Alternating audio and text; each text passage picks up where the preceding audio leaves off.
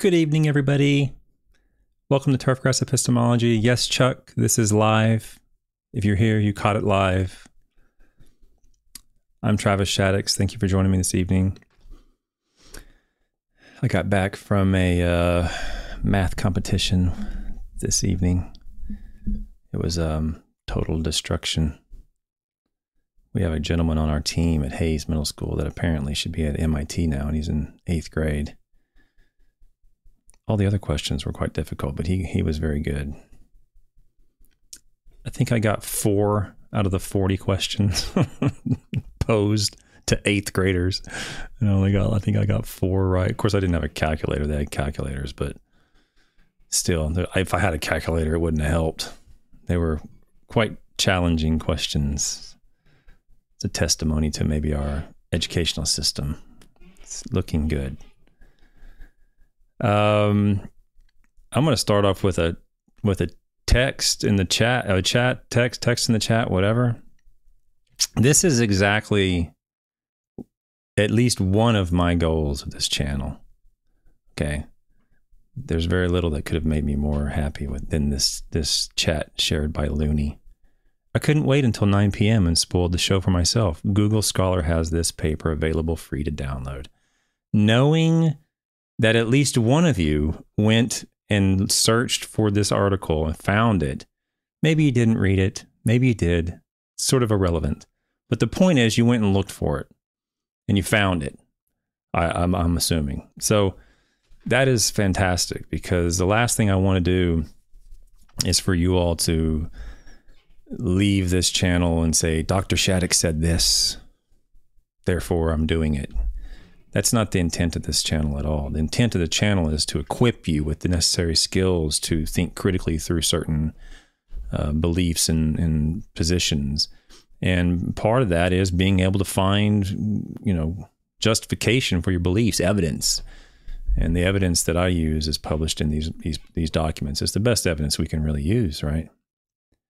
So knowing that you went and looked for it even if you didn't find it, just the mere fact that you took the time to go look for it certainly is is nice to know. So that's good to see that that uh, you're doing that, and um, hopefully, on some small level, I'm I'm uh, encouraging more people to to use the resources that already exist. That being our scientific publications, whether it's with the ASA or the horticulture societies um, your state association has perhaps some publications, but these these referee journal publications um, they're out there, and somebody paid a lot of money to get them published, whether it was their own research money or grant money or something. And and I just um, I don't think it it um, I just think there's a lot of good information out there that's sitting on bookshelves not being used, and I'm I'm glad to hear that um that that, that somebody's looking it up. So. I'm not the only one sitting and reading these old things. Um, so anyway, thanks for joining me. We're going to start today with a. Um, we're going to today's paper is going to start or broach the topic of environmental fate. This paper is is a heavy environmental fate paper, but um, I'm not going to go into it fully you know, jump with both feet right now. The next couple of papers, in fact, uh, all the papers next week are still in the fall fertility turf response category. Um, but we're going to start kind of moving into the environmental fate because a lot of the findings that we have from the previous papers are, you know, limiting the soluble N in the fall because of the turf response. The turf response tends to be a little lower um, from those November applications, those when the, when the turf really starts to slow down and go into dormancy, and perhaps the soil's already frozen the turf response tends to be uh, less when applied then as opposed to applying in September. But, well, and in addition to that, we have the environmental consequences of those late November applications of soluble nitrogen. So, um, we're going to start looking at that topic. And this is one of the first papers. In fact, I'm pretty sure it is the first paper that I've talked about uh, when it comes to the, the, the nutrient leaching or the nitrogen leaching. And like I've said before, whether you're um, you know pro environment and yay i'm going to do everything i can to reduce my impact or whether you're a business person or capitalist and you don't find it too warm and fuzzy about the environment you're looking at money or you're both. Maybe you're both. In, in any case, the loss of nitrogen um, uh, off-site beyond the, the, the target organism, in this case turfgrass, is a loss economically and an increase in risk environmentally. So, in both cases, if you if you see like a sixty percent leaching of the nitrogen, you might not get warm and fuzzy because oh, when it, it, it you know it's an environmental issue and you don't really you know see the direct impact of it because it's downstream somewhere. That maybe that doesn't you know tickle your fancy, but that's still sixty percent of the nitrogen that you bought and put out that didn't go into the plant. It went it leached through the system, you know, and didn't end up in your pl- in the plant that you were trying you were shooting for. So you could either look look at it either way. Um, so keep that in mind as we go through here. I hope I hope maybe you're both. Maybe you're capitalist and you're a business person and you're environmentalist. You're concerned about both. We have to kind of balance the two. Uh, and so um, that being said, we're going to get into it. So the today's topic or the title of the paper is "Fall Fertilization Timing Effects on Nitrate Leaching and Turfgrass Color and Growth." This was published. Where was this published? Okay, this is published in JEQ, the Journal of Environmental Quality, in 2006 by Mangiafico and Guillard. I hope I'm pronouncing that, well, both names. I hope I'm pronouncing the, the Italian name correctly. Karl was a professor at UConn for ages and ages. And if I'm not mistaken, he's actually an emeritus professor now there. He's still submitting articles, as far as I know. He's done a tremendous amount of work on nutrient leaching, nitrogen leaching. He's done a lot of work on soil testing. Um, and so, you know, he he's a well known, well established, and, and respected for his his work in this field. So um, he's not um, he's not a newbie. he, he knows what he's doing. Okay, so fall fertilization timing effects. So I've, as you know, if you if you're new to the channel and you're just joining us, thank you for joining us, joining me. Uh, you're going to see some white sections in here. This is areas that I've intentionally whited out to keep me on track. It's not to hide anything. It's just to kind of keep me going, you know, on on track, so I don't get lost and I don't meander through the conversation or the, the text. If you want the full um, text and all the documents and all the information that's in the text, you can go to um, crops.org, soils.org, agronomy.org. Any of those three will get you to the same location, and you can search their journals and download this article. Someone said they downloaded it for free. I guess Looney said he got it for free on Google Scholar. So maybe it's an open access as far as I don't know. Um, if it's not open access, consider joining the ASA or the Crop Science Society of America or Soil Science Society of America or whatever, and you can you can download all these articles with your membership. Okay. Um, let's get started. I, and I apologize. I really appreciate everybody texting and chatting. I. It's great to see that. It's just kind of I'm a one man show, so I'm, if you if I don't respond to your your chat, just do it again. If you want really want me to respond to it, I'll do my best to kind of go back to it periodically and and address any questions you may have. Um, so please don't uh, think I'm ignoring you. I just hadn't quite seen it, or I, you know, I'm losing track of it. I'm going to have to pretty much read the introduction, most of the introduction, because it kind of this is the first again. This is the first paper we've talked about nutrient leaching. Okay, so I'm going to read most of the introduction, which is something I probably normally I normally don't do a lot of that, but I'm going to read the introduction mostly in full. Let me get my little pen out here. Okay. Um, fall fertilization is widely recommended is a widely re- recommended practice for cool season turf grasses in southern New England. So, right there you go, southern New England, and elsewhere in temperate climates. Report reported agronomic benefits of fall fertilization include improved color in the spring. Now, Powell he starts citing papers. We've we've seen this paper, right? We've gone over that paper. That's this is this was uh, well, I don't know if it's the 67B or he has another one too. But this was the paper that changed our management practices from avoiding fall fertilization from the early 30s and 40s, where we started seeing some indications that it might cause some winter kill, to Dr. Powell uh, publishing his papers and showing it didn't show any winter kill in the field fall, for, for, for, fall fertilization didn't increase winter kill in the field. And that was the paper that sort of changed a lot of our mindset on how we should approach fall fertility or, or cool season turfgrass fertility in general. Wilkinson and Duff, we've reviewed this paper, 72. The, I think we've um, covered the Werner paper, and I don't know if we've covered the Wehner Haley paper 93 or not, but we've covered a lot of these papers already, guys. And it talks about increasing root mass in either the winter or spring. We're going to get to root mass in this paper too, by the way. Um, and decrease carbohydrate depletion in the winter. And Powell's paper didn't go into a whole lot on there, but he did show a little bit of carbohydrates in that one paper. To achieve the full, ag- full agronomic benefits of fall fertilization and avoid a flush of top growth in the fall, it has been suggested that fertilizers should be applied late in the season after most top growth has ceased. Now, this was prior that's I'm saying that as if it's present day. This is not present day. He's setting the stage saying this is what they were saying and he has some citations for this Hanson and Juska, Wilkinson and Duff. You know, he has some citations saying that they're recommending applying it in late fall. Okay, but but I'm not saying to do that. Don't get confused. Okay, determination of an application date of fall fertilizer for optimal agronomic benefits is difficult, and this is the reason I wanted to read the introduction because previous studies were performed under different climatic and maintenance conditions and with different species.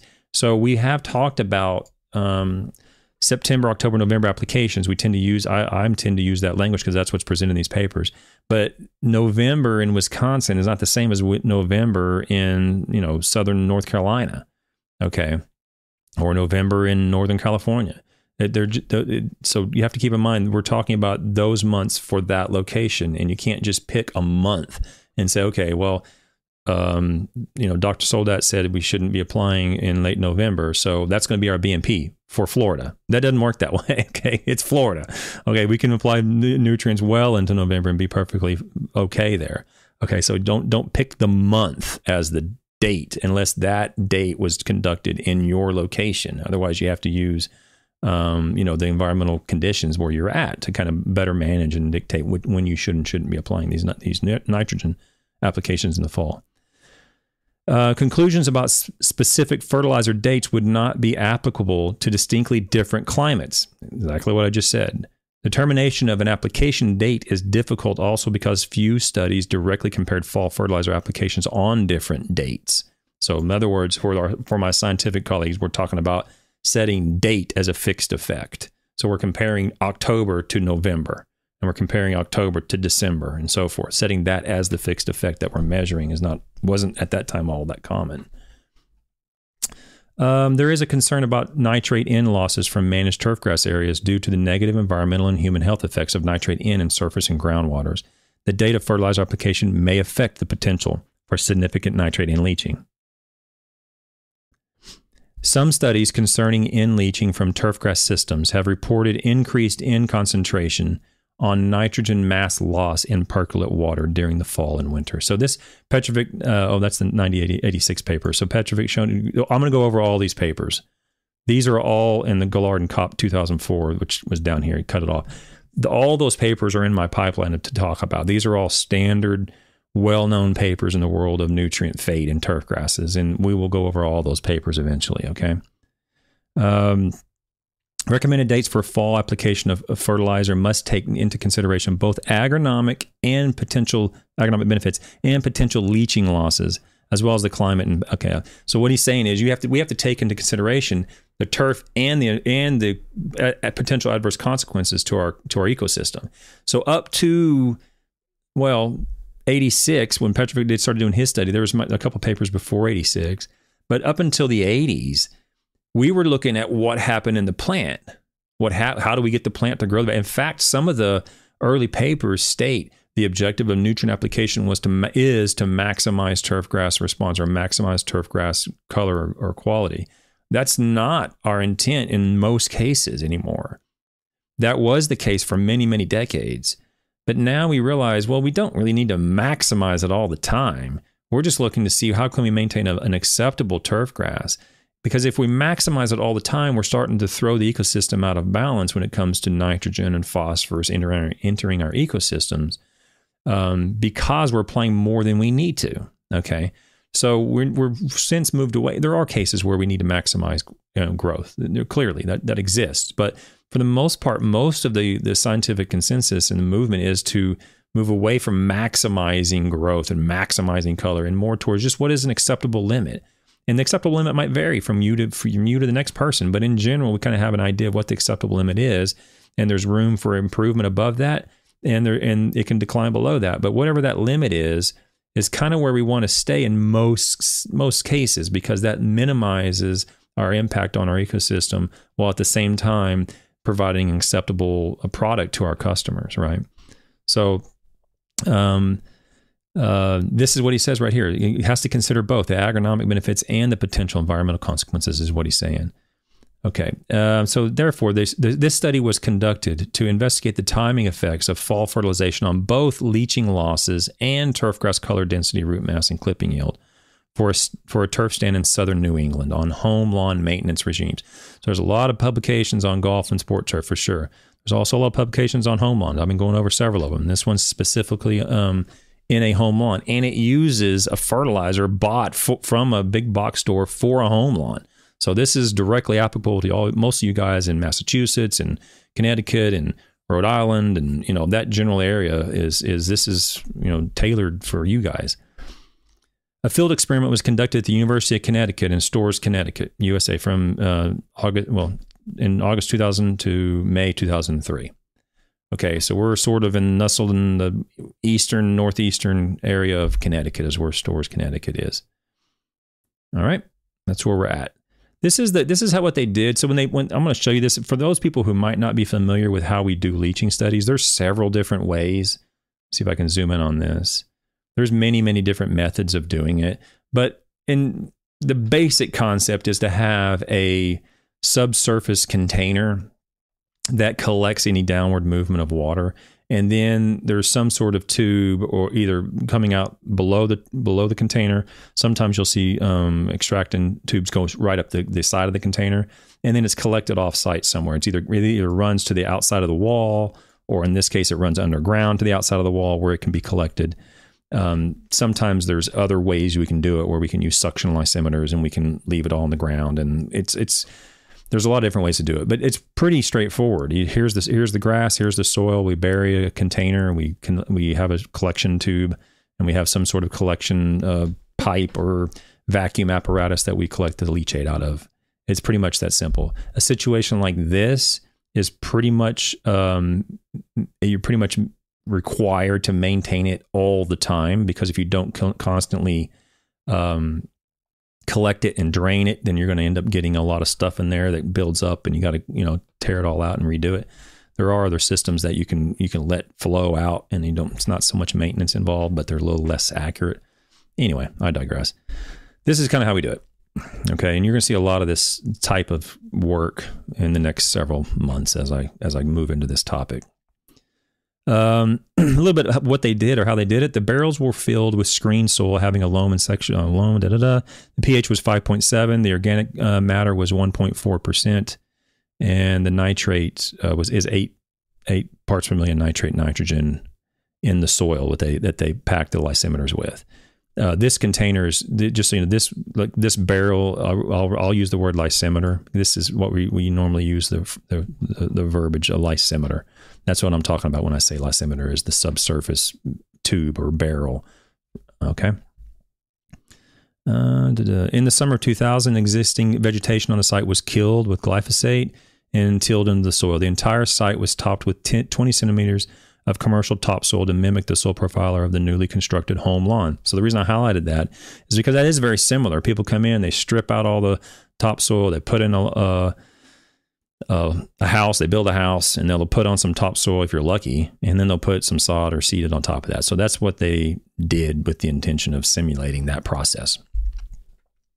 The topsoil that they put in there had a pH of 5.9, organic matter of 1.9%, and then nitrate nitrogen of 9.4. That's pretty high for nitrate nitrogen. What is it? What is it? Two? What was it? KCl?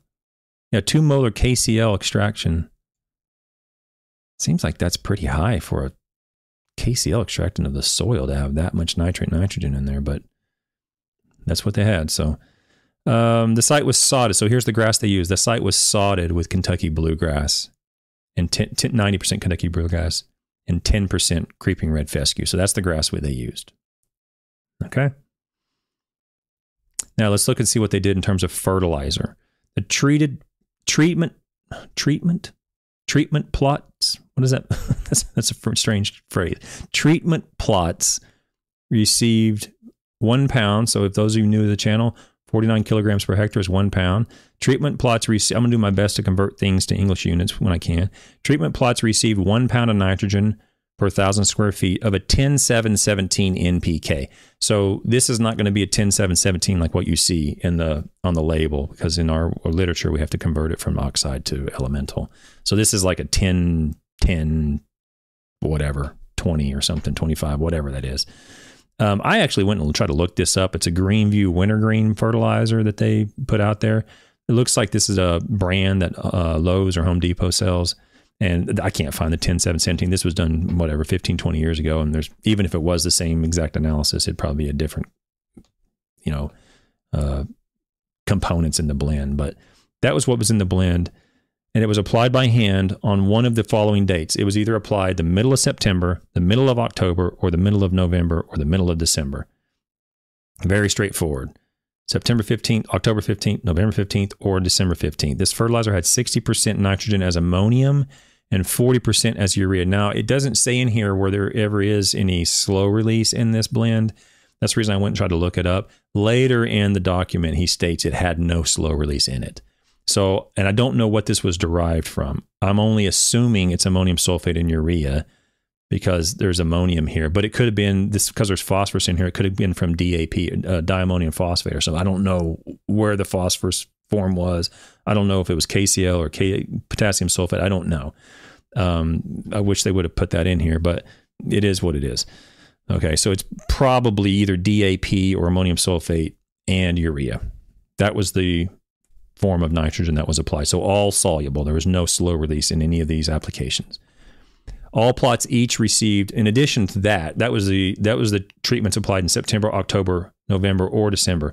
In addition to that, outside the fall time frame, basically, all plots received one pound of nitrogen on each of two application dates, one in early May and one in late June of a different fertilizer. It was a 30, probably a 32.5 or 32.4 or whatever of a commercial lawn fertilizer. So, in other words, they're applying uh, a pound in May, they're applying a pound in June to everything, and, and maybe except the control plot.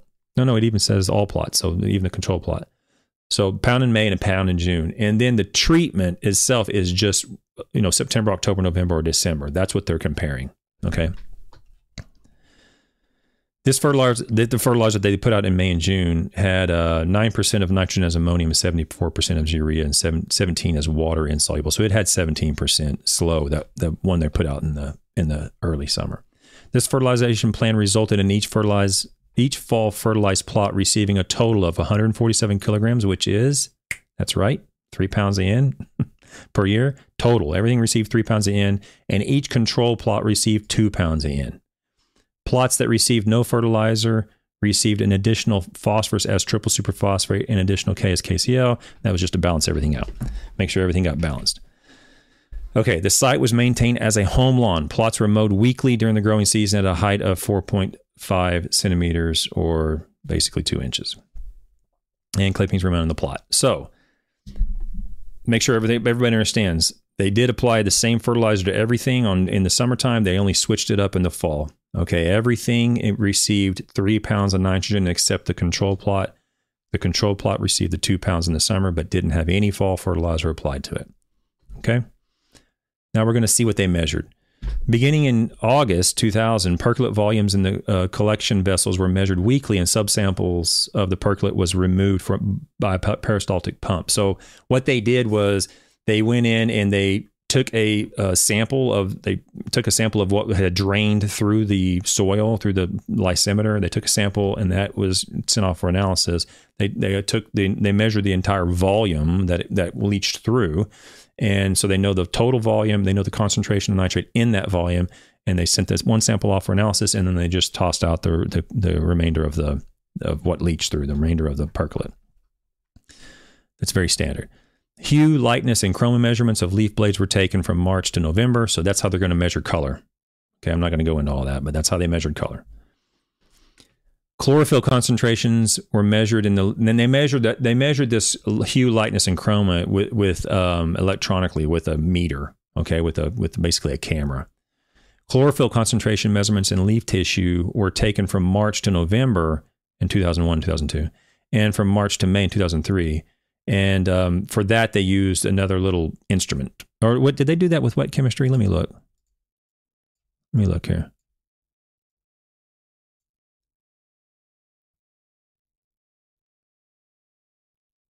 Yeah, so no, they didn't. Yeah, they did do it with wet chemistry. They didn't do it with an instrument. They they, were, they did it with wet chemistry. They didn't do it with a with a gun, basically. Okay, so they did it with wet chemistry, which is the gold standard. Uh, reflectance. So we're measuring the reflectance of light off the off the uh, leaf blades as a measure of color, basically. Uh, reflectance index measured with a Spectrum Field Scout uh, CM1000 chlorophyll meter were taken from the September to December. Da, da, da. So they measured. Also, they measured the chlorophyll twice. They measured it with wet chemistry and they measured it with a reflectance meter. That'd be interesting to see if they actually regress that to see if there was a strong relationship between that. Historically, I, I haven't seen that happen. We, we, we, whenever we can, we try to use instruments in the field that give us a number because it's quick and simple. We're lazy, I guess. I don't know. Um, but it doesn't make any difference if it's not correlated to the actual wet chemistry that we know, and this the gold standard for this is what's in the plant, right? So I don't know how how accurate or how um, correlated that reflectance meter is to actual chlorophyll concentration. I'm assuming it's pretty strong, but I don't know if they ever actually did the measurement in here. Shoot density measurements were taken as well, basically. Shoot density. Okay. Um, I'm only going to mention some stuff about the stats because it's kind of important just with this one little bit here. Because initial high nitrate in concentrations in the percolate may have been due to mineralization stimulated by soil disturbance during establishment, the period from the beginning of August 2000 to the middle of May 2001 was considered an establishment period and was excluded from all subsequent analysis of nitrate in concentrations and mass. Therefore, the experimental period was then from the middle of May to the end of the study. So, this happens in virtually every leaching study I've ever seen, where we go and want to say, okay, we want to we want to measure how much nitrate or phosphorus or whatever potassium moves through the, the turf grass system under these conditions. Then that's typical. But then when they apply it, or when we apply it, when I apply it, when I first apply it, the generally speaking, it's it's on newly established turf. We don't have lysimeters sitting out in the field with ten year old established turf on them doing nothing. I mean, we're we're, we're always doing something to these plots. So when we say, okay, we got a funded study here, and they want to measure nitrate leaching through um, through bluegrass, and I got tall fescue on it, I got to go rip off the tall fescue and put bluegrass on it. Well, when I do that, I disturb the soil and that new new bluegrass that I just planted hasn't got the root density. It hasn't got the root, you know, uh, roots moving through the soil. It hasn't. It, it's not established as a, as a soil turf system yet. And that beginning time frame when we start the study, it you'll see these really high spikes in nitrogen and phosphorus leaching at the very beginning of the study, which is good information to know. But if I want to know what happens on established turf grass, I can't really include that because it's not representative of established turf grass. I have to omit that or put that in a separate study and call that you know estab- you know leaching during establishment or something like that. Um, but because it's not representative of of what we're actually trying to measure and what they tried to measure, they excluded that from the beginning of the, the first several months from the study, from the nitrate leaching, which is completely valid if that's not the question they're asking. Okay, I want to make sure that's clear. It is very, very common to see very high levels, nitrogen, phosphorus leaching initially after establishment. In fact, my whole master study, did I do my P? I don't know if I did my PhD, but my, my whole master study was nitrogen leaching and runoff during establishment. Okay, so that's a very different time frame than and a very different result than what will happen once the turf grass is fully established. Okay and at least I, I whited out all the rest of the statistical analysis. It's just statistical jargon that probably will bore you guys to death. Didn't bore me to death. I enjoyed it. um, okay, let's go to the results and discussion. Before I get there, let's check the chat real quick. Make sure I'm not missing anything critical here. Um, anything interesting you guys want to? Any questions you guys got? Well, before I move on, um, looks like you guys are just having some fun. Got to be can't miss Dr. Shikes. They played hockey in Lexington. They play hockey in Lexington. Yes, they do play hockey in Lexington. Absolutely. Uh, we're at the ice rink. When we get off the ice, the, the the hockey players get on the ice. They have two rinks here, depending on which rink they're on.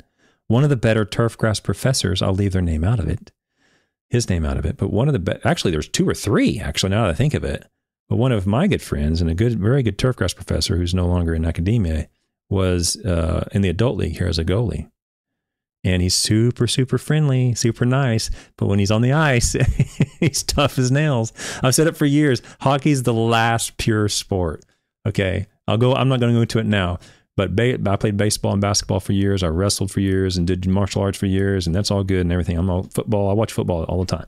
But hockey's the last pure sport, and I'll go into that some other time. But the uh, the the history or the the, the uh, brotherhood of and the, the unwritten rules, I should say, of hockey um, are impressive. So yes, there is hockey here in Lexington, Kentucky.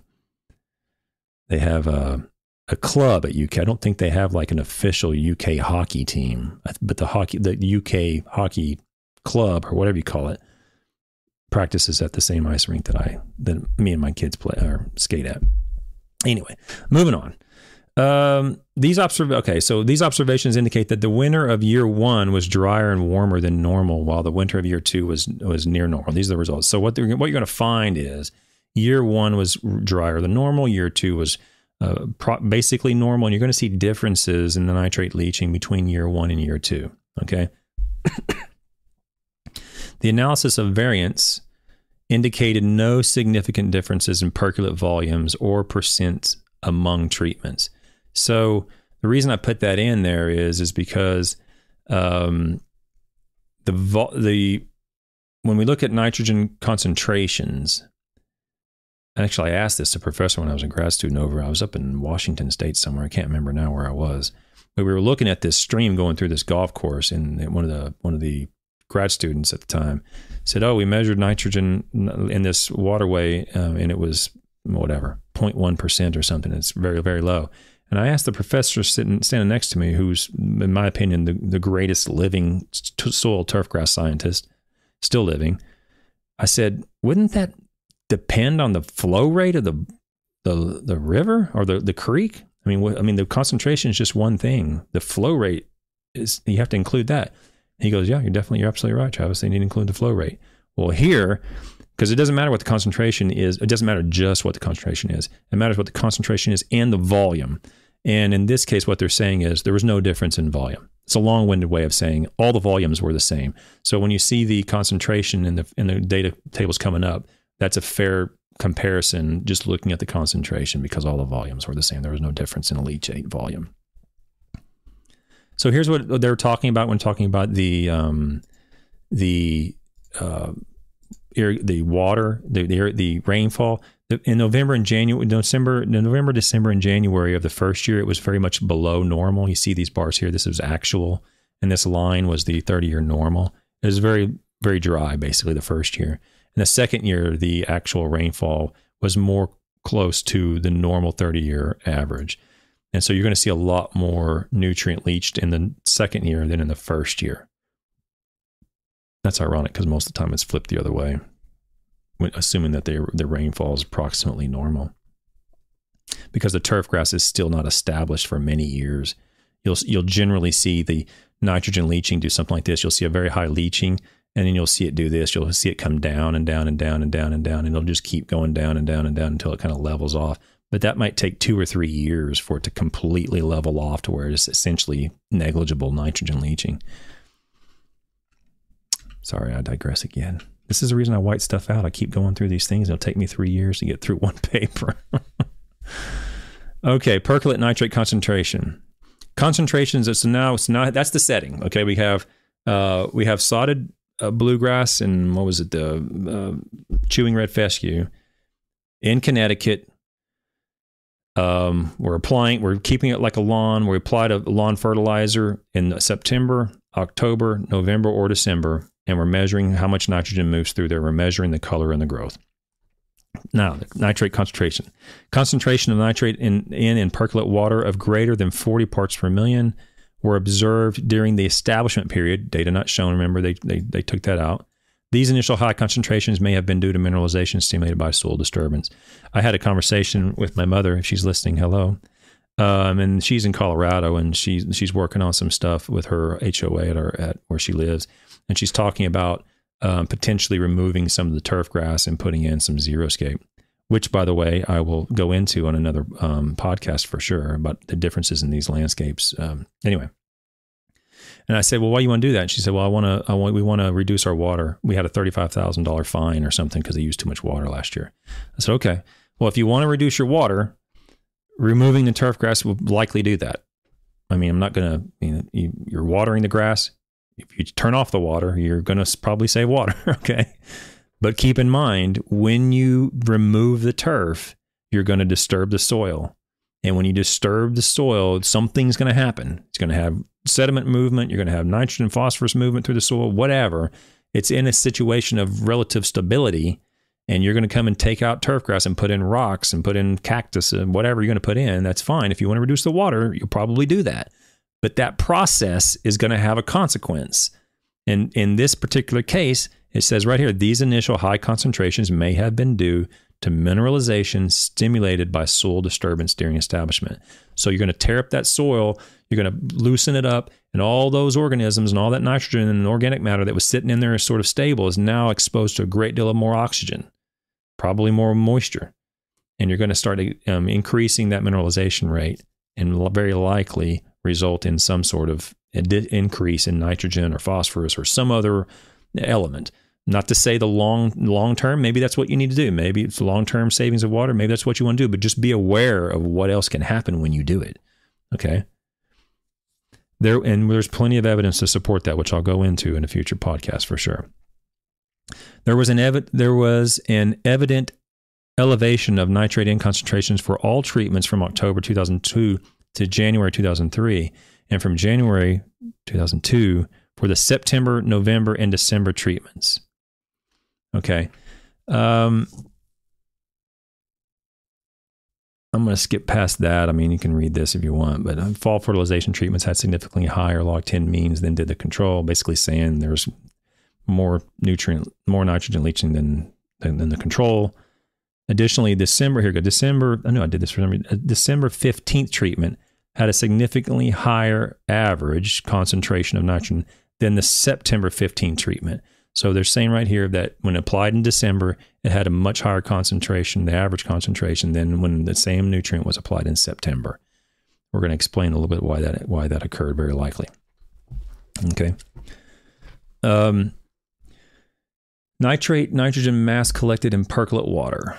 Now we're going to move from concentration to mass, and how do we get that? We have we have to have the concentration, and we have to have the volume.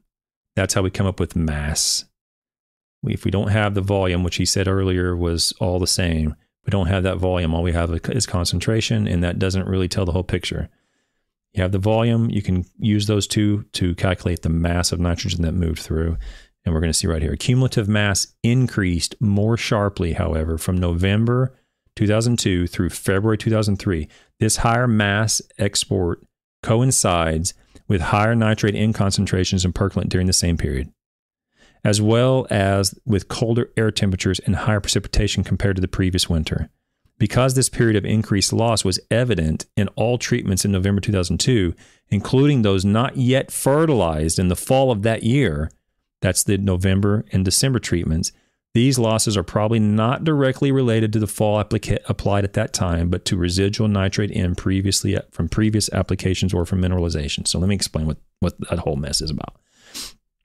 Now, that was where was that where was that graph I was going to show? Let me find it real quick. That was where was I at here?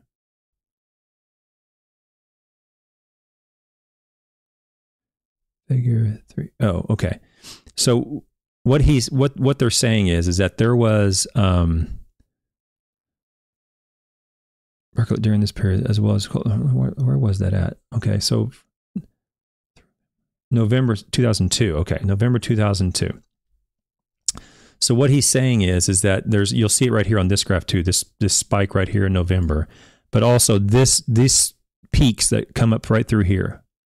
Okay, these these peaks that come up what they're saying is is that these peaks occurred even when the nitrogen had not yet been applied okay so in this this treatment right here in november and this treatment in december notice the the, the spike right here And all these, you, you, you could make it make sense in September and October because they've already been applied. But the same spike occurred in November and in December, and there hadn't been any nitrogen applied yet in those months. So what he's saying is we have to look at this thing contextually and say, well, it could have come from the fertilizer, but it, it came in the plots that didn't have any fertilizer applied yet as well. So it's very likely came from uh, a residual of the mineralization increase that occurred from the initial establishment is what is what they're postulating. Okay. We're going to come back to this graph in a second. This is an important graph up here in the top right when I get to figure five, which is probably coming up here pretty quick.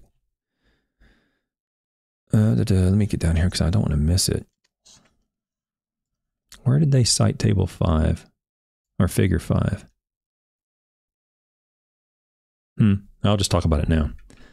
Okay. So figure five is not, uh, I'm going to put this on the screen here. Okay. So figure five, we, we, there's a lot of ways to run data when you come to, to leaching. You can run it like concentration, like we just did on these graphs over here. You can add literally the concentration at that time, and you see the water concentration from zero to 20 parts per million. And it's each individual one. Or you can do it things like this, where you do cumulative, where you're adding um, all the previous masses. In this case, we're talking about kilograms of, uh, per hectare, the previous mass to the next um, uh, mass, and you, you keep adding and adding and adding and adding. Okay. And when we do that in this case, we see that there's a little bit occurred in May. Remember, we started collecting in here. There was a there was a large spike at the beginning, and they they omitted that. That's fine. And then you start to see basically very level sort of. Uh, there's not much accumulation really. Okay, we're quite low. The December application, which is the dotted line, starts to go up. Okay, so the December application occurred right in here, somewhere in somewhere in here. Well, it would actually have been probably somewhere in there. Okay, and you start to see this December line separate itself from the other months. So I'm going to start bringing this whole thing together from all the prior applica- prior papers we've talked about. The September, October, November applications. We're talking about avoiding late November not doing anything in December because the turf's not doing as much as it, as, as it was early on. But now we're seeing an additional adverse consequence where nutrients applied in the middle of December in Connecticut are starting to separate itself in terms of nutrient leaching from the other months. Okay. And we continue through the remainder of the next year, 2002. We're not applying any fertilizer in, in the fall. We're not applying any fertilizer. We're applying it in May. We're applying it in June. We don't see any major increases. We're applying fertilizer right in here, guys. Remember, May and June, we're applying fertilizer. We don't see any major spikes. Okay. Even on the even on the December 15th, we don't see any major spikes between uh, when we're applying the nutrients. One pound in June and one pound in what was it, June or or one pound in May, one pound in June. We're not seeing these big spikes. When we get again to that fall application, we see the nitrogen begin to really separate itself out in the year of 2003. Okay. And we're going to see the total cumulative at the end of all three years or all two years, whatever they did, two years. The, the December application is clearly separated itself out from all the other um, months. And the September application is the lowest, whereas the, well, the control, the control is the lowest, but the control still had some. Okay, the control still had some nitrogen leaching through it. The September application is about 40 kilograms per hectare. The December application is uh, half again as much as that, so it's up in the 65 range. So when we say, you know, ref- probably want to refrain from soluble applications of nitrogen late in November, sure for sure in December, because the turf doesn't respond well or it only has color or you can get the same color from September. We're talking about the plant. Here's an example where we're talking about, we're going to talk about the plant in a minute, but we're also talking about losing your money. All this nitrogen right in here between these two lines is money or environmental consequences, risk, or whatever, however you want to look at it, whatever floats your boat but you didn't you lost all that money and all that profit in your business or profit to your your members or whatever. You could have saved that money and bought you know a pre-emergent herbicide or something. Who knows? I mean this is this however you whatever you you know get you turned on okay? You lost it okay? Because you decided to apply it in december rather than in september. Applying the same amount of nitrogen. You're just changing the date. Now, you do gain some or lose less, I should say, when you apply to November. And here is in October. But let me, you really do see a major reduction by applying that September application. Okay. Now let's look at what happens with the plant. I think that plant is going to be the next, um, the next, uh, where am I going? I'm trying to get this on the screen. The next variable they look at, I think. Let's see what they talk about here. Yeah, shoot density. And okay, yeah. So let's look what happens to the plant. So we just showed what, what happens in terms of nutrient leaching, nit- nitrate, nitrogen leaching. Clearly, there's an influence on months. Later applications greatly increase the risk of nutrient movement offsite, being leaching in this case. What happens to the plant? I can I can leave this zoomed out. Yeah, you guys can read that. Turf color, chlorophyll, and yield. Okay. Overall, the October 15th, November 15th, and December 15th treatments were among treatments that produced the highest means of hue, chlorophyll concentration, clipping yields, and among the lowest in lightness. So let me let me interpret that. Basically, what it's saying is they looked the greenest and they grew the most. okay, for December for the December, November, and October. So that's basically what that means. So nit- turf grass that was subjected to nitrogen applications in October, November, December looked greener and grew more than in September. In this in this particular case, that's what it, that's what they found. Actually, I want to come back to this table uh, one. I forgot about table one. I'm going to go over that in a minute. Shoot density and root mass. In the present study, no differences were found among fall fertilized treatments for either year for shoot density or root mass. And the reason I highlighted that is I really the, the next thing that's going to get me turned on the most after this text from whatever that chat was who who put that chat in there earlier? Was it Looney who said he went and looked it up and started reading it? Yeah went and read it. That's great. That gets me excited the next thing that's going to get me excited is when someone puts on there, oh, holds a picture of these roots up on Twitter or YouTube or whatever, and say, look at all these roots. And some one of you guys goes, okay, well, uh, how do you know that that actually happened? I mean, how do you know that that's actually greater than not doing anything at all?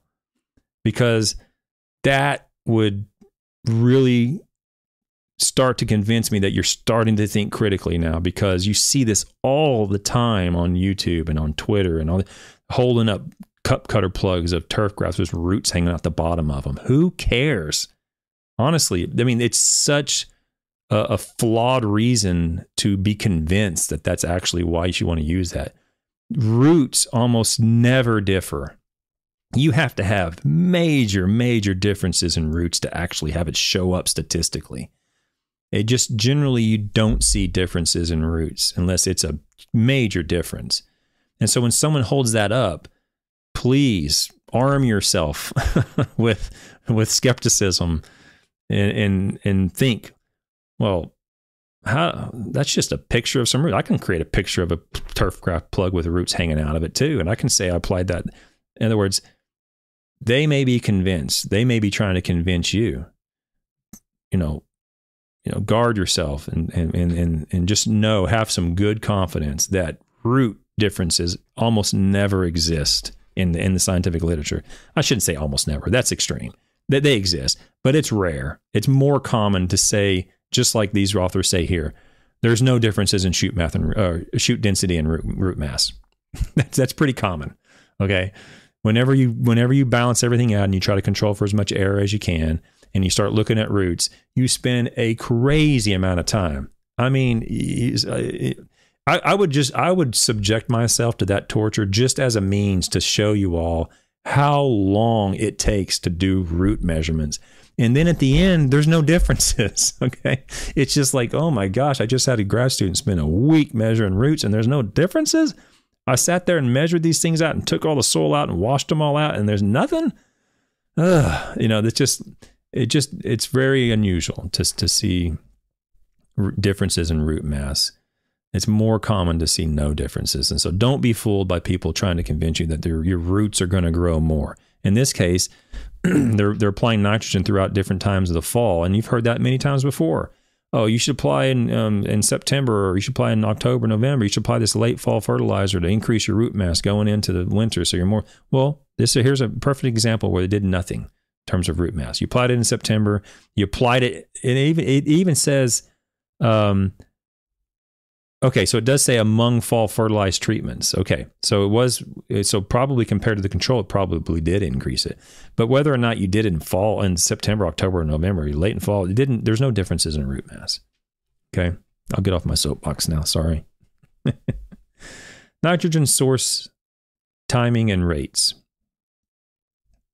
Results from this study suggest that a considerable percentage of soluble nitrogen applied to turfgrass in November or December could be lost through leaching. Oh, here you go, table one. I'm going to come back to that. This percentage, however, may depend on the rate of fall in application. A, a, rate considerably less than one pound of nitrogen per thousand square feet used in this study for fall application may lower the percentage of applied in. He's just speculating, saying you could probably apply less nitrogen and reduce your risk. Okay, so now table one Pretty sure I can get this on the screen. And I can't. No. Yeah, kind of. Yeah, kind of can. Okay, there you go. There we go. Table one. So table one is the uh, the percent of applied fall fertilizer collected as nitrate, nitrogen, and percolate water from turf grass over two years. Okay, so this is the treatment, whether it was applied in September, applied in October, applied in November, or applied in December year one and year two. And this is the percent of the total in that was applied. All right. And we see in year one, like, like I said, it was dry. In year one, we don't see a whole lot leach through. There wasn't a whole lot of percentage of, of leaching. Uh, the December 15th was the highest at 16.8%, while all the other ones were around 2 or 3%. So there was a difference in December. Um, but for the most part, it's quite low. When you go to year two, you do see a pretty consistent increase from 30% in September to 56 and 60% as you move into October, November, and December. Now, I'll say this I've done a lot of leaching work with nitrate, ammonium, with urea, with phosphorus. Those numbers are quite high. I mean, year two to have 30% of the September application leach through is pretty doggone high. Okay. Now, this was not N15 labeled. Okay. Remember that they had that spike in the second year, even from plots that didn't receive nitrogen. And I don't know if, um, yeah, I don't. They don't say it in here. I don't know if the control plot nitrogen was omitted or was subtracted out of the nitrogen that leached through these plots. I don't see it in here. Okay. Um, Oh, it does say percent. Okay, it does say. So here it is. Mean, I apologize. Let me back up. Mean nitrogen percolate for treatment minus the mean in and the percolate for the control. So they did that. Okay. Divided by the fall in. Okay. So they did that. Even with that subtraction, you still see 60% leach through, which is substan- that is astonishingly high. For a field study, that is quite high to have that much leach through. So um, it is what it is. And for both years, you see the average being 15% from September 30% for October, 33% for November, and 41% in December. So clearly, you can see at the bare minimum, you're increasing your risk greatly of losing nitrogen, either money or increasing your risk of environmental fate, environmental consequences, the later you apply that soluble in.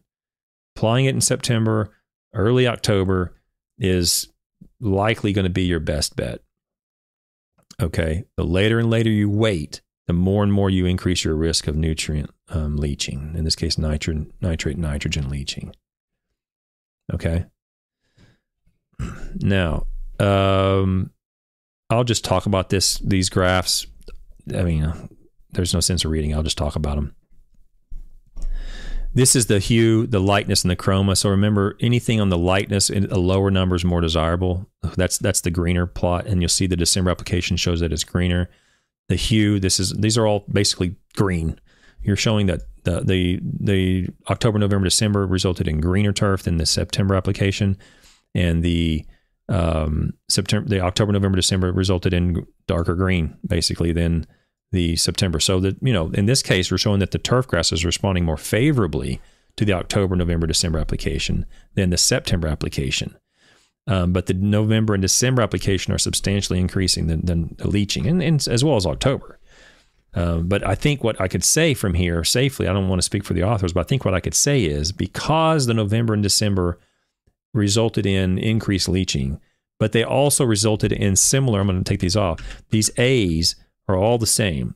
Okay, you can put a bar above these and it's the same thing. All these are the same because the October is the same in terms of color. Because October is the same in terms of dry matter yield, because uh, uh compared to November, December, it's the same in terms of reflectance. It's the same in terms of chlorophyll. Because October is the same as November and December, I think you can make a good case and and and with this paper to om- to say omit November and December. We didn't see a agronomic benefit to applying not anything substantial to applying November and December as opposed to October. We, we saw the benefit in October, and the later and later we wait, we increase our risk of nitrogen leaching and losing money or environmental risk into November and December. Does that make sense to everybody? So, like I said in the previous podcast, this is turfgrass epistemology. Have a good reason for what you believe. Have have justification you may already be in Connecticut or up in Massachusetts. I think, well, here's Western Mass Turf. I, am assuming you're in Massachusetts. So you, might be less than an hour away from where this was done, Western Mass. I'm not sure where you're at. But um, if you already believe that you should omit November, December and get your nitrogen out before then, that's true, very likely. But you might not have had justification for it other than just your observations or just because somebody else said something. So that wasn't really knowledge. Knowledge is when you have justification for your true belief. And this is justification for that belief. This is the the foundation of epistemology. You now, if, if you already believe that, now you now you have justification to support that as well. If you if you if you believe something else, if you believe, hey, you know what, I see what you're saying, Dr. Shaddox, but I still want to go out in December in in direct contrast to these these results, then you're you're not one, you're not following the evidence, but hopefully this will be a little seed that's planted of skepticism, a seed of skepticism where it's planted. It takes a long time to change people's uh, beliefs and people's uh, behaviors. But if we can plant a little seed, okay, go ahead and keep doing what you want to do, whatever. But maybe that be- begins to grow and we cultivate that plant as it grows, that seed that just germinated. And maybe eventually you start to come back and say, you know what? You're right. I didn't really see much benefit to that December application. I'm going to back it up and I'm going to stop my applications in October. Okay. That, that's, you know, that's hard to do if you're already convinced to, to do it one way. But um, this is uh, as justified a reason as as you'll probably ever find to omit the November and December applications in Massachusetts on what was this bluegrass. Um, so take it for what it's worth, guys. Any uh, oh, any question? So here's a question. Let me let me address this question. Well, let me let me first just say this. You're doing great, Dr. Shaddox. I'll take I'll take all the compliments. You just lavish me with your compliments. I'll, I'm very vain. Okay.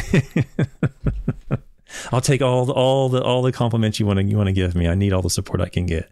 Uh, no. Um, so the question was, do you still lose nitrogen on foliar applications? So yes, the answer is yes. You will very likely have a risk of losing nitrogen on foliar applications. It's probably not going to come from leaching as much as it would come from volatilization or something like that. So it completely depends on the form that's applied and the rate that's applied and many other factors on foliar applications. Um, uh, but you you will always have a risk of losing nitrogen when you apply it to turf uh, or any any plant. You apply it to the trees or apples or wheat or corn or anything. You're always going to have a risk of losing it. Um, so you yes you can have a risk of losing it uh, when it's applied foliarly. Okay, there's a difference between foliar and liquid application. So when you say foliar, I'm assuming you're going on a very, very low rate, 20 gallons per acre or 10 gallons per acre, something something very low as far as the carrier volume. So it's staying on the leaf surface. So if you're applying to the leaf surface, you still have a risk. I will say that the likelihood or the chances are very, very much lower from light foliar applications. It's lower in terms of nutrient leaching or nitrogen leaching compared to these one pound applications applied to the soil as granular applications, assuming that they're all soluble. Okay. So, yes, you can always have a risk, but I would say low application rates with low carrier volumes on to, intended to be absorbed by the foliage. That's a very low risk of nutrient offsite movement of that nutrient. Okay, compared to this this approach that we're talking about in this paper. Um, okay, I'm to keep going. I'm sorry if I missed missed something, but I'm to keep going. Uh, while data from this study suggests that fertilizing turf in, on October 15th or later with one pound of nitrogen will improve turf color and density, optimizing turf color or density is not always a priority over water quality concerns. Now, this might seem fairly normal nowadays or common nowadays, but you have to keep in mind, like I said at the beginning, for decades, we were talking about maximizing turf growth, maximizing turf quality. And then we thought, wait a second, we might be kind of missing the target here a little bit. Do we need to maximize it? Because when we maximize it, we might kind of be throwing things out of whack. And then we start going, uh, we start re- reconsidering our model here, our, our, thought process. We don't need to maximize it. We, in most cases, we just need acceptable turf. And now I, I'm, I'm sort of in this boat. We're shifting the other way. How much, how little can we apply, right? for I hope that kind of continues to some degree. I mean, I know the pendulum kind of swings sometimes too strongly one direction, but to really, a lot of people are saying, well, how can I get by with the minimum amount, right? And I, I'd, I'd like that approach, not maybe for the the superficial uh, reasons, but I like the idea of like rem- lowering everything down because there's so much stuff we apply that we just don't need and then if we start adding things back into it, we can we can systematically start removing things we don't need or systematically start maybe reverse, including things that we know we need. We're applying so much stuff sometimes that we just don't have a lot of justification for. So minimizing that, I think, would help reduce that chance. But anyway, that's another that's for another topic. Um,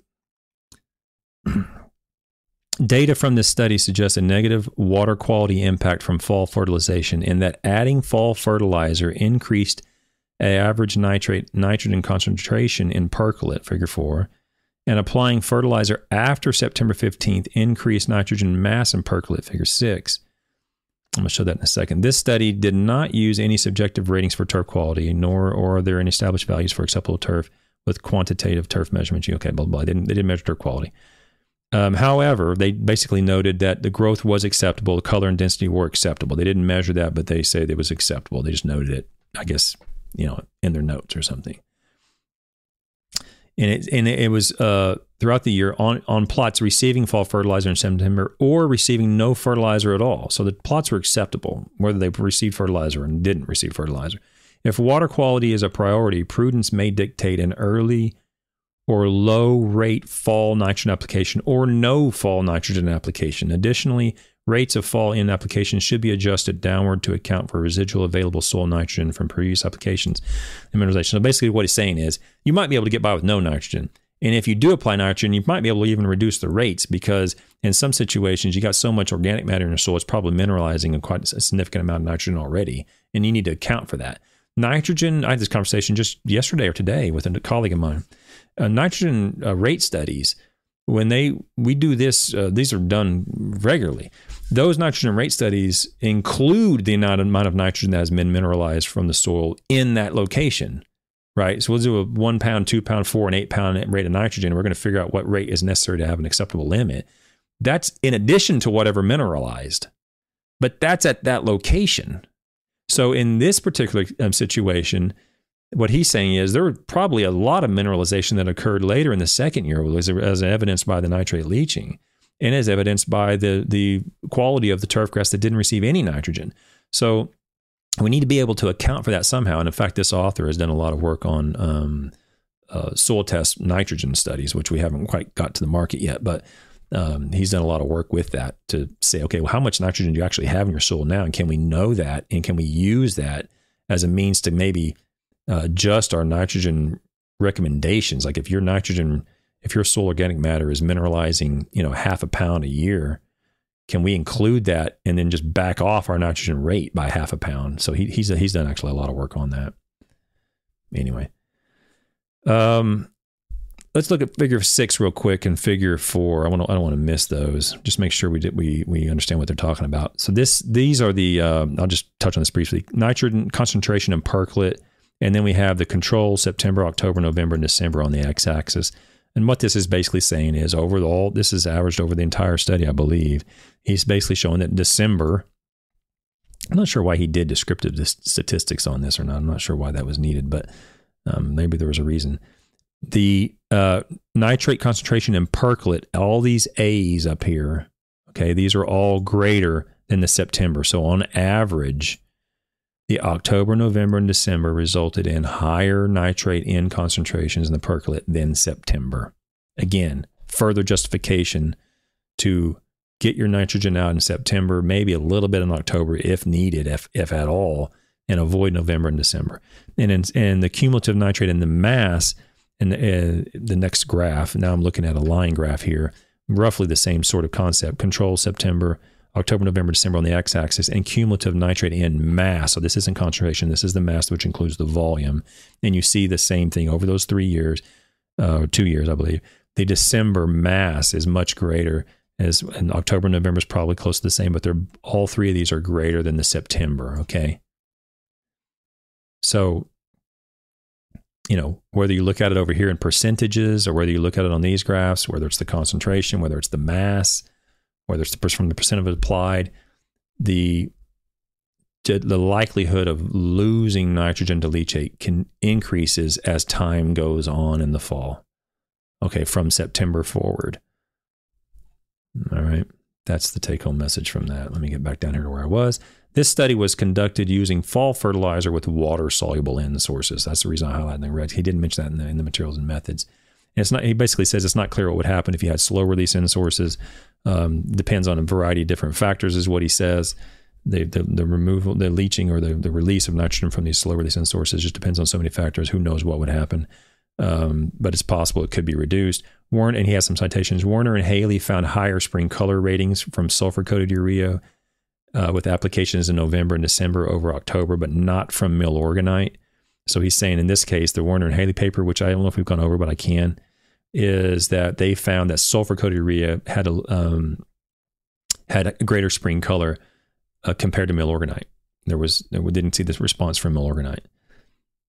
They also found with November applications greater spring color on more more dates for sulfur coated urea compared to compared with urea, but not for milorganite compared with urea. So basically, I guess for some reason, what I guess what they're saying is is that the milorganite, because it requires microbial degradation or microbial breakdown, just didn't give them the release they needed to get the response they needed, whereas sulfur coat did. So they're kind of roughing up milorganite a little bit there. Because less nitrogen would be susceptible to movement by water, the use of slow release N sources for fall applications may reduce fall and winter N leaching losses. They, they didn't measure slow release in this study, so they're just postulating. They, they, have, they don't know if that's true or not. They're just saying that that could be the case. A few studies have found lower nitrate N leaching concentrations or losses from slow release N sources or organic sources applied to cool season turf than from immediately soluble sources. And I'll go over these papers. I will say this is that um, we've done a lot of leaching work in Florida, a lot. And um, sometimes slow release N sources do result N less um, nutrient leaching. But if applied correctly, the differences are negligible between soluble and slow release. When I say apply correctly, if if the soluble N source is applied according to the best management practice for that soluble in source, meaning you're not going out with two three pounds of soluble nitrogen in you know December when the grass isn't growing. You're applying, you know, half a pound, no more than I think in Florida the rate, the maximum rate of soluble is 0.7 pounds, which is another ridiculous story I'll tell you about sometime. There's no evidence to support that, but whatever, it is what it is. Um, so if you're if you're following that, then the chances of you seeing a a reduction in nitrate leaching when the same amount of nitrogen is applied as a soluble slow release sorry it's slow release nitrogen is pretty low. And it's not because there's no difference between them it's just because there's there's no really nitrogen moving from the soluble N source. I mean you, you got to really do some silly stuff with nitrogen to get to move through the soil profile in some cases so um, anyway, he's saying in this case, these these particular authors, Easton and Petrovic and Guillard and Kopp and Grant, they did show differences between the leaching of slow release versus the leaching of soluble. So it exists. My point is, yes, it exists in the literature, but also the opposite exists as well. You got to take each of those and and and compare them to what situation you're in, right? And whether or not it's what's most representative of your situation and your ecosystem, and and your your uh, turfgrass uh, expectations. Coming to the end here. Applying fall fertilizer improved turf color and increased shoot density, chlorophyll concentration, reflectance index, and clipping yields in our cool season turf lawns. However, no differences in color, clipping yields, or chlorophyll concentration, shoot density, or root mass were found among October, November, or December treatments. So, just like I said, there's no differences between applying in October and December in terms of the turf response. In contrast to this, however, the data from this study suggests potential negative impact to water quality by applying fertilizer late in the fall. Both nitrate N concentrations and mass losses in percolate water increased with water. I'm sorry, with uh, with later application dates. So they're just doing the same thing I just said. They're, they're, I'm repeating what I've already repeated. These findings suggest that, that the current recommendation of applying in nitrogen mid to late November in southern New England may not be compatible with water quality goals. Okay. Um, so, yeah, that's that's basically it. So that's that's that paper. Okay. The um I have the worst time when I click that button. So I'm going to sum this whole thing up by saying we I don't know how many papers we've gone over at this point, guys, but this was the first paper we talked about nitrogen leaching, offsite movement, non turfgrass uptake, basically.